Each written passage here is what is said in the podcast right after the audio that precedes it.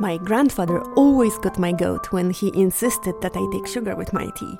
A beautiful covered sugar bowl was an indispensable prop that held a constantly prominent place in my grandparents' household, especially when displayed on the table during the afternoon tea time.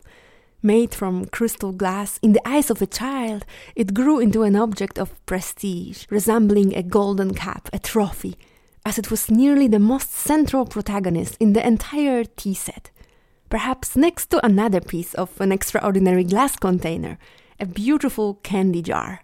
My grandma kept her sugar bowl in a special cupboard. Every time we had tea, she put it on the table for everyone to enjoy.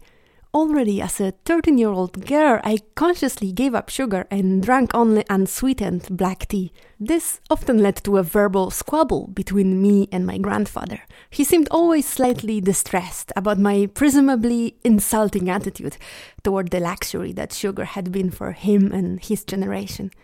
Take the sugar, he would offer. I don't use sugar, Grandpa, I would always answer. Come on, take it, he said, encouraging me. Take sugar, we have it he once added to my biggest surprise. And on that day, especially, that last bit made me contemplate what sugar might have meant for him exactly. Being born in the 1920s, my grandfather must have experienced food shortages, if not more serious famine caused by World War II. Sugar must have had some special and symbolic meaning to him that indicated safety and prosperity.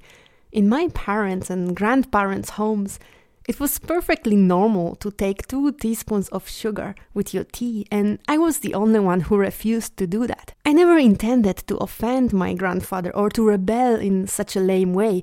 I just never fancied the dominating taste of sweetness and much more preferred the bitter flavor of strongly brewed black tea. So it became very interesting to me to think that something as common as sugar would have been once considered a rare luxury in times of existential hardship and food deficiency. I got to think about it again when recently I tasted a tiny cup of freshly brewed traditional Senegalese mint tea. It was very strong and particularly sweet at the same time.